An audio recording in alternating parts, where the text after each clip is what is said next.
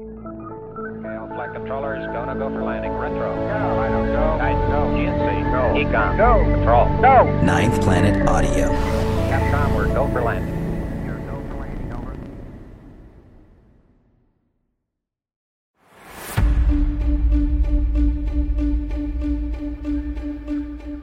And welcome to Lead with Kindness, our podcast where we talk specifically about how fostering and teaching and modeling kindness is not only the right thing to do, but really good for business. We'll get you better profits, better results, better performance, better advancement, whatever it is that does it for you, kindness is actually the way. I'm here today with Akima Brown and Brad Marques, and I'm so pleased to have them with me because we're going to talk about bullying. Not because either of them are bullies, but because they have worked in situations where they've experienced aggression or seen aggression and really come up with strategies to diffuse it and de escalate and change the culture significantly where they came from. Brad was not only a talented writer and producer on Tom Swift, where I worked with him as well as on The Gifted, but came from animation and video games. He was the animation director for Riot Games, worldwide company with um, 2,000 plus people working on projects. He was directly responsible for 30 animators. Akima has started an initiative, a nonprofit called Reel Families for Change, and I'll have them both talk more about what they do separately. But we had um, a New York Times article to look at as the subject of bullying, and it was kind of like this study where these baboons they lived on a trash heap. The alpha males never let the beta males eat or do anything, and then all the alpha males who were hoarding the meat got food poisoning from this poisoned meat and all died. And then the beta males took over, and suddenly this group of baboons behaved in this very humane and collaborative way. And astonishingly, as the beta males kind of aged out and were no longer in the group, this culture persisted. And so I asked Brad and Akima to read this article and give me their thoughts. Who wants to go first? one of the things that I think is really telling about this that it, it's really true that this is how it works. And we'll talk a bit more about this later, I'm sure. But what we find is that people who emulate or who embody rather kindness and are generous tend to leave a longer lasting impression.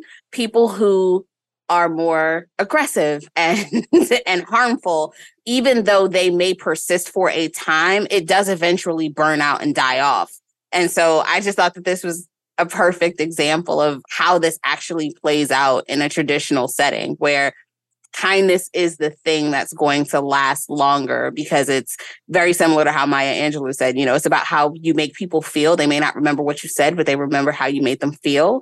There's a feeling that persists with kindness that is going to last longer and is going to kind of stick. And of course, we don't want to call people in the workplace baboons, but but there there is something there with regard to you know how we as mammals and and social creatures tend to identify and, and work with one another so yeah i thought that was i thought it was really cool Yeah, I took a more philosophical approach to this because each industry, each thing that we all do is very much different and the rules don't apply across the spectrum. But the primal instinct of the alpha baboon to do this, as I giggled away reading it, is to do that.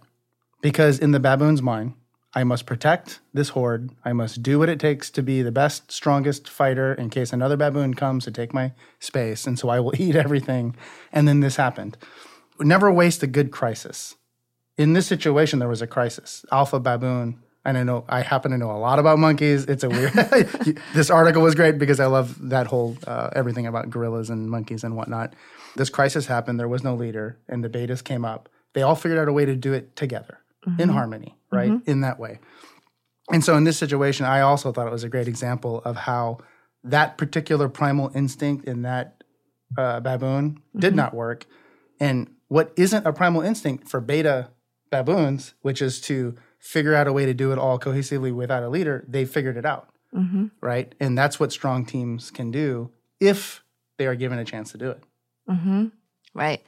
I uh, am particularly interested in talking about bullying because it's kind of the thing that comes up when I speak to other writers, especially like on the picket lines. We all shared experiences of toxic rooms, but it, frequently the headline was bullying, whether it was somebody who was very manipulative, very angry, domineering, controlling. I mean, this is just off the top of my head again, you know, the kinds of behaviors you see from leaders, but also in passive aggressive ways, just mm-hmm. not giving you information, not being transparent. You would find out something like pretty humiliating on a professional level from a colleague. And like, oh, not only is that like quite the shot across the bow for me, but also I had to find it out this way. They didn't have the, you know, wherewithal to tell me to my face kind of thing. So, Akima, when you were giving me your notes about addressing bullying behavior, I was speaking more specifically about like aggressive behavior, but just kind of globally, how do you address bullying in the workplace? I love this question. So, one of the things that we do with regard to bullying, and I say we meaning Reel Families for Change, but I personally will be very honest, I have failed substantially and I think this actually has informed some of the way that that we work now as an organization. I individually and personally having been the recipient of bullying in the workplace often took it upon myself to be kind of I don't want to say to reciprocate that behavior, but finding ways to kind of protect myself very much like what Brad was saying. And so what we try to do now is really teach people how to slow down and how to assess the situation and, and get a sense of what is actually happening make the best possible they can take the best possible action things that are going to have longer standing benefit versus uh, some of the things that i did which you know, if you want to know about, I'm happy to share. But what someone has said to me that I do now, which I think is really cool, is she said, you know, you're aggressively kind in these spaces when you're encountering a bully in terms of helping people to identify what is the beneficial outcome that we want and not taking no for an answer and getting to that and taking the necessary steps. So that can look like intervention, that can look like teachable moments, that can look like having someone with more perceived power or authority coming in to talk to the situation. But our goal is always trying to figure out how do we get to a place where people don't feel de energized and demoralized in the workspace. And so that starts first by really slowing down, not being immediately reactive, so that you can kind of figure out what might be the best possible tactic to employ in this particular situation. And each situation is different. Right. So that's always key is, is recognizing it's not a one size fits all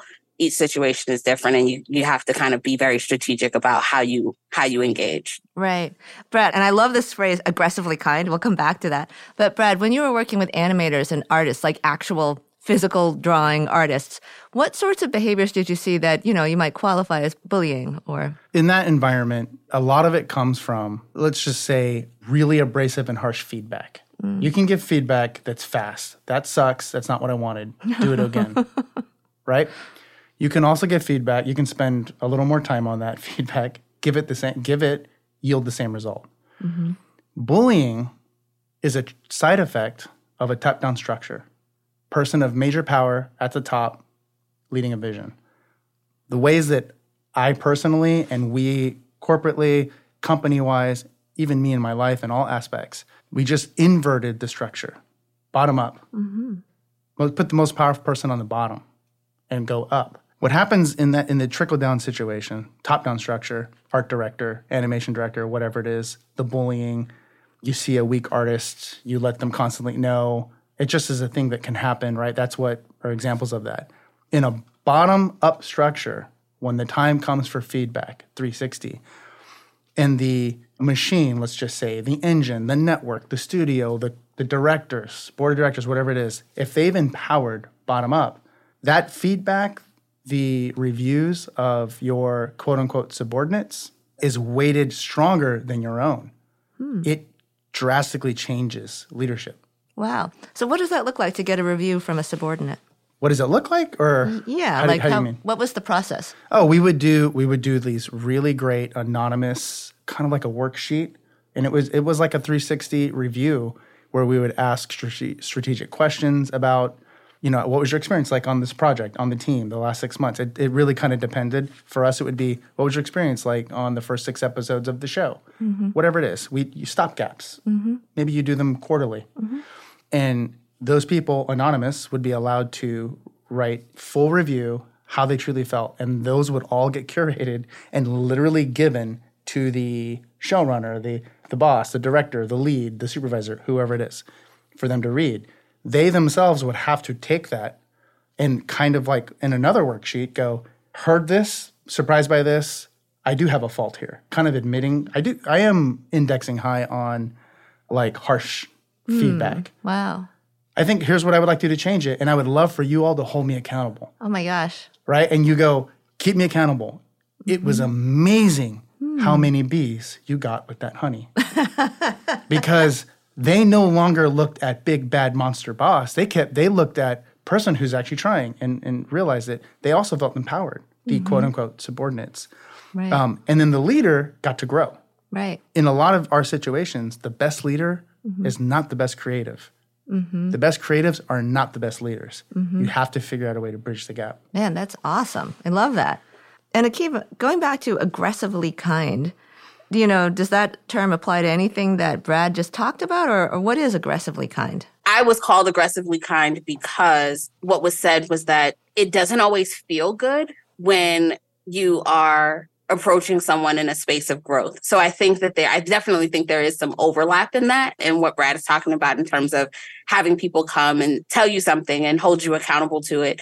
And it doesn't necessarily mean that has to be harsh or that it has to be, you know, judgmental, but sometimes it doesn't feel good to be called into accountability. Sometimes it doesn't feel good, but we still ensure that we do it no matter what. Like we are going to approach this with a level of empathy and compassion and being genuine and sincere with the understanding that growth is the goal.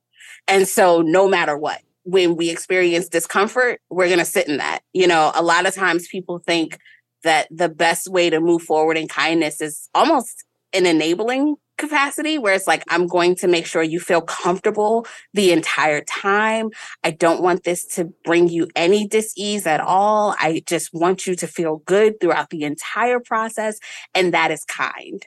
Um, and actually sometimes kindness is when you're telling someone the truth in love, you know, again, there's not it's not a disrespectful space, but you're telling someone the truth and you're holding them accountable and you're bringing them to a place where they say, This is the area that I'm wanting to grow in, and you're holding them accountable to that, even if they try to run and giving them the space to feel safe in that, but not letting them run basically. And i guess that's where the aggressive part comes into play is that you're you're not letting people run away from the growth process the accountability process. You give them a safe space you make them feel loved you make them feel heard you you know you let them know yes you belong here. And if growth is your goal you will get that goal but you don't get to run away from it when it doesn't feel good.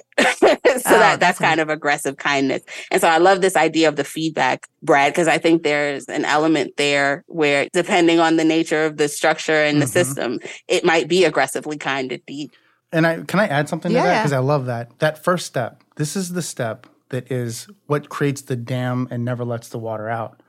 It's called when I approach someone to give them the feedback. Again, that always is a that's a weird one-way street. If we can change anything, the thing we got to start getting out the thinking of is ask. Mm-hmm. We need leaders. We need showrunners.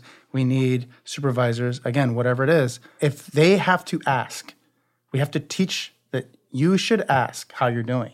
Hmm. Because nobody wants to wake up and go today's the day i'm just going to say it.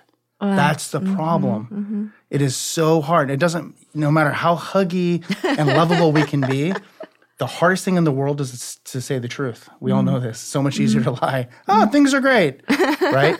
Um, so we need to start instilling in showrunners leaders you have to ask. We want you to ask for the pain just mm. go ahead and ask how you're doing All right. that really is how we start a shift. Right. We got to put it on the higher ups, quote unquote. Mm-hmm. And that all they have to do is ask. Mm-hmm. Because if they ask, it's so much easier to say it. right. That's really true. You know what I mean? I dig that. And in terms of enduring the pain or the discomfort, I know. And I feel like you're uniquely suited to that, Brad, or unusually well suited to that because you used to be an MMA fighter. Yeah. you want to talk about that for just a second and, and then about like pain tolerance. Yeah. Well, yeah. Oh, do you want me to talk yes? I do. yeah. Um, look, good people bring you happiness, bad people bring you experience. This is a thing. In the world of combat sports or sports in general, there is a level of pain that you have to, you just got to ask, you ask for it mm-hmm. or you cannot ascend. Hmm. Okay. It might be someone yelling one more round. It might be someone, boy, you sucked today. You will get destroyed tomorrow. Mm-hmm. We always would say this though we bleed in the gym so we don't bleed in the streets. Hmm. Mm-hmm. That's the end goal. If you can find a way to turn your family, your work family, your team, the situation, if you can make that feel like a gym, hmm. You'll be more open to receiving the kind of brutal feedback or harsher cuts, quote unquote, so that when it comes time to perform, you don't lose there. It's okay to lose in front of your team. You don't want to lose in front of the network, the mm-hmm. audience, Right. right, the gamers. Mm-hmm. So if that is another magic trick that has to happen within the development circle, we're mm-hmm. all cramming together. We're all meeting this deadline. That needs to feel like a space where you can fail fast, fail a bunch, fail mm-hmm. early, and then when it comes time to shine, quote unquote, like handing things to the network or whatever it is, we are all proud of Right. the outcome and we're not failing there. Mm-hmm. So we got to fail early. Let's get all of our licks in at the gym, Wow. licks in in training. I love that. That is so cool. And that kind of comes back to this idea that you raised, Akima you don't get to run away from it when it doesn't feel good. What are the mm-hmm. things you say to people? Like if we could give folks listening a toolkit of phrases or actions or approaches to making somebody feel safe when they're about to be invited into this process of this is how you grow. Oh man, yeah. So our key term at Reel Families is definitely uh, space and grace. Hmm. Um, be flexible. uh, there's quite a bit of them. Compassion and accountability. I love what you just said about failure because one of the things that we say is fail big, fail fast, and fail often. Um, because failure is success in slow motion. And so it needs to be a safe space for people to feel like failure is a learning process. And so we do ask people when they're when they're coming into the space, when we're inviting them into this kind of aggressively kind culture, we ask them to be open, be willing to see things from a perspective maybe they never have before, because in doing so, it gives you the ability to create that environment, kind of to Brad's point, where we are coming together in the team and this is where we fail, being able to have what we call hard to have conversations. And when you can have a hard to have conversation with your team there, then it's easier for you to then go into this bigger space, bigger system, and be able to either launch those conversations or survive them. We really do try to give people language and operational practice that helps them to create a space in which they're able to build teams that that are able to come together and really support one another and help one another and be inclusive and progressive and forward thinking but also very productive. We find there's a lot of productivity when people feel like they're coming into a space where they're safe they feel energized they feel invigorated they get to be creative. And to Brad's point you end up with leaders who become more creative and creatives who do co- become leaders. And bridging that gap often does look like having the space to fail as you're learning to do either or. Right. the title of the podcast is Lead with Kindness. I love this title for reasons you probably, I'm not sure if you knew you did, but at the end of the day, it's the intention matters the most out of everything. Hmm. Right? If you wake up and you go, I can't wait to make people cry today, it will be very known in your feedback and how you, even how you grace the room in the morning. Mm-hmm. When you wake up and go, I'm, I lead with kindness, the intention is always there. Even if it's like, I think we might want to redo this scene. Mm-hmm. We know that you wake up every day with the intention to lead with kindness, right? That is what unlocks people. Hmm. That is how you get more miles. Right. Love what you both are saying. And it seems that a through line is the practice part of it. Like, you know, just practice a little bit every day, make it normal to try these things out, to fail, to ask for feedback, to receive feedback that's uncomfortable. And the more you get into the habit of it, like the process becomes the reward almost, or the process becomes much less painful at any rate. And I have a different hypothetical scenario, which is something that we come up against a lot on TV shows, or more than I wish we did. Let's say there's a number one on the call sheet. There's somebody who is the star of the show who got the show greenlit to series because they are the executive producer, because they even took an interest in this project, is the reason that 300 people have a job and it's on the air. But they are also a narcissist and a bully and a nightmare to work with, verbally abusive, emotionally abusive, just psychological head games. They freeze you out one day. They are your best friend the next day. They behave badly in all kinds of ways. And the studio acknowledges all of this. They're like, yeah, they're a nightmare, but we're not going to do anything about it because we all know that they're the reason your show is on the air. This is what you were hired for. Go deal with it. And push comes to shove, we will pick them over you every single time. I've talked to people who've had this exact conversation with the studio about a star who was just that awful. And, you know, in other words, this hypothetical studio explicitly admits that they do not have anyone's back because they'll always side with the bully. Mm-hmm. So, what action items can we suggest to change the star's behavior when there's such a massive enabling influence who is supposedly your partner in this situation? This is a little bit of a grenade because there are there are actually two goals here. First, when you say, "Well, what can you do?"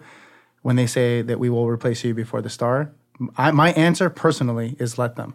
Mm-hmm. In order to do dramatic shifts with people who do not wish to change, you have to look outside of fixing that that issue and move on to a new issue. Or there has to be a collective agreement of people to approach the the, uh, the problem. I'm just saying a problem. Maybe it's a person maybe it's a whatever it is a budget. They have to collectively agree that there is one there worth fixing and then go to fix it. What happens when the showrunner who really is in this situation that you outlined not fully empowered really to do that much. I mean, you're the showrunner, you're the boss. Kinda. You've got a lot of bosses. Star Power can become your your boss, mm-hmm. even though you're the boss. Mm-hmm. In this situation, I think deeper questions have to get asked. If we we have to start at some point teaching said studios, networks, actor, whatever it is, that that behavior leads to people walking. Mm-hmm. That's a controversial statement, but at some point there is a tipping and when I hear lead with kindness, I'm like, spend that energy somewhere where the kindness can flourish and grow. I'm not saying people are not fixable. What I'm saying is situations might not be fully fixable. It, mm. how many, basically, how many lives you want to burn to fix this one thing? You might go through eight people like me. Mm-hmm. I think I'm a force multiplier on a team. Mm-hmm. There's a certain point when I go, ooh, oh man, um, I'm going to go ahead and walk from this one. Mm-hmm. There's a lot of good I can do, mm-hmm. right? And so, how many of those those assets do you want to lose in this situation? It's a hard question. That's a that scenario keeps me up and I think about it all the time. I think the first and foremost thing that we often forget is that we need to protect ourselves. You can't incite change. You can't be the change you want to see if you are burnt out, worn down, just completely annihilated and crying in a corner or a bathroom stall every day. And I actually have a friend who that was their reality. Mm. Um, and so it's it's impossible. So to Brad's point, you do have to be in places and spaces that are going to fuel you and fill you to allow you to do that work. It reminds me of um, let's say the window to my psyche is opening up again and you were raised as a kid to feel like there's a problem in my family. I need to fix it. I need to be one to save everybody because that's my role in life. And if i don't do that i'm going to get kicked out of this household. Mm-hmm. and i think that some people who i've worked with um, share that kind of feeling inside. And so maybe part of the solution can be for people to have enough space and downtime to go to therapy and talk about like the impact this person's having on them and feel like, oh, I'm not crazy. I'm not doing anything. This is actually not right. You know, what's happening is happening and it deserves to be addressed because we are professional adults working for money. this is not like a charity volunteer bake sale thing for the school where you put up with all sorts of things because, you know, it, everybody wants the school to get some money for the field trip and you just kind of like it's a one-off thing. Mm-hmm. This is people's jobs and their livelihoods and their, you know, personal health. So I think it deserves being addressed. And it does frustrate me when I hear stories from my friends about how the student will be like, yeah, woo, I don't know. You know, like that's the conversation. I can speak to how we are looking to address this as an mm-hmm. organization. Yes, please. And it and it happens ironically. So very much to Brad's point, it's a systemic shift and it's mm-hmm. looking outside. Mm-hmm. We're looking beyond the show. We're looking beyond the room. We're looking beyond the individual. We're looking at the system that says that this is okay. Mm-hmm. And so we're really looking at the business case. What exactly is there to lose when, um, and why is the studio saying that we, you know, that this is phenomenal. We have found that sustainability is actually a much better business case, taking Mhm. care of your people, Mhm. uh, being mindful of their outside obligations, ensuring that everyone does indeed feel heard, having a truly democratic decision making process. Those things, they not only in, result in higher worker satisfaction and productivity, but even in terms of ROI, right? So we're we're trying to get to the folks who enable the system and enable that kind of behavior and get them to look at okay, what's your motivation here? Mhm. Is your motivation to make phenomenal content? Great. Then you definitely want to look at sustainability and kindness. Um, is your Mhm. motivation a better, you know, profit margin? Great. Again, sustainability and kindness. Uh, is your, you know, are you looking to stay relevant, um, in terms of longevity? Great. Let's also talk about why sustainability and kindness is going to be key down the line because you have an entirely new generation of workers that are going to be coming in who are not going to put up with this and you just have a worker shortage and no pro- no product or production. So we're really looking at the systemic shift that has to Mhm. happen and how do we infuse compassion, kindness, accountability, sustainability, you know, all of these things into the way that we work because it it unfortunately it still is very much a top down Mhm. effect Mhm. but then we also look at how can we empower folks who are in the room to either take a stand and say something because unfortunately until there's a check in the system of who like there's some checks and balances in the system around hey we're not going to allow this diva behavior we are not going to put up with this. This is what we expect of you. We're setting the standard and we're holding you accountable to it. We're going to be aggressively kind. Like this may not feel comfortable or good to you, Mhm. but here is the universal benefit to the rest of our team. Mhm. This is why it's essential and this is why it needs to be done. And if it doesn't feel good to you, if it's too much to ask of you, if this is too much of a stretch, then perhaps you need to go elsewhere. That's what we're trying to get. That's that's what we're looking to make a business case for and get those folks who are making the decision who typically enable this kind of genius tirade um, right. getting them to really have a perspective shift and understand how it benefits them and everyone else in their ecosystem Mhm. when they take a more sustainable approach and they and they lead with kindness essentially Yeah. I love that. Thank you, Akima, for um, giving me a bit of hope. And then it also just reminds me, like, you know, not only are you telling people kindness is profitable, but if we can make kindness prestigious, you know, like back in the day when HBO was like everybody wanted to be on HBO or Netflix was so cool. No offense to HBO and Netflix now, but I think the, you know, there are just more people in the field right now. Mm-hmm. And if you can make people want to work at a place that is kind, like their reputation is kind, wouldn't that be cool? I would like that. Absolutely. It's a what I'm hearing from both of you is our want is to fix it tomorrow. Mm-hmm. Diva person. But really, it, this is a culture shift that we can start now and will pay dividends later. Yeah. This has been awesome, both of you. I really appreciate you coming in and talking about all these really difficult, unsolvable in the moment, but maybe changeable over time situations that everybody deals with. And thank you, everybody, for listening to Lead with Kindness. I hope you come back next week when we're going to speak with two of the top level writers from the two shows that I was on most recently about the importance of work life integration, which is a term I just learned from Akima. Let's not talk about balance. There is no balance. Let's talk about work life integration and how that is so essential for the health of your workforce. Thanks very much, everybody. Bye. Thank you. thanks for having us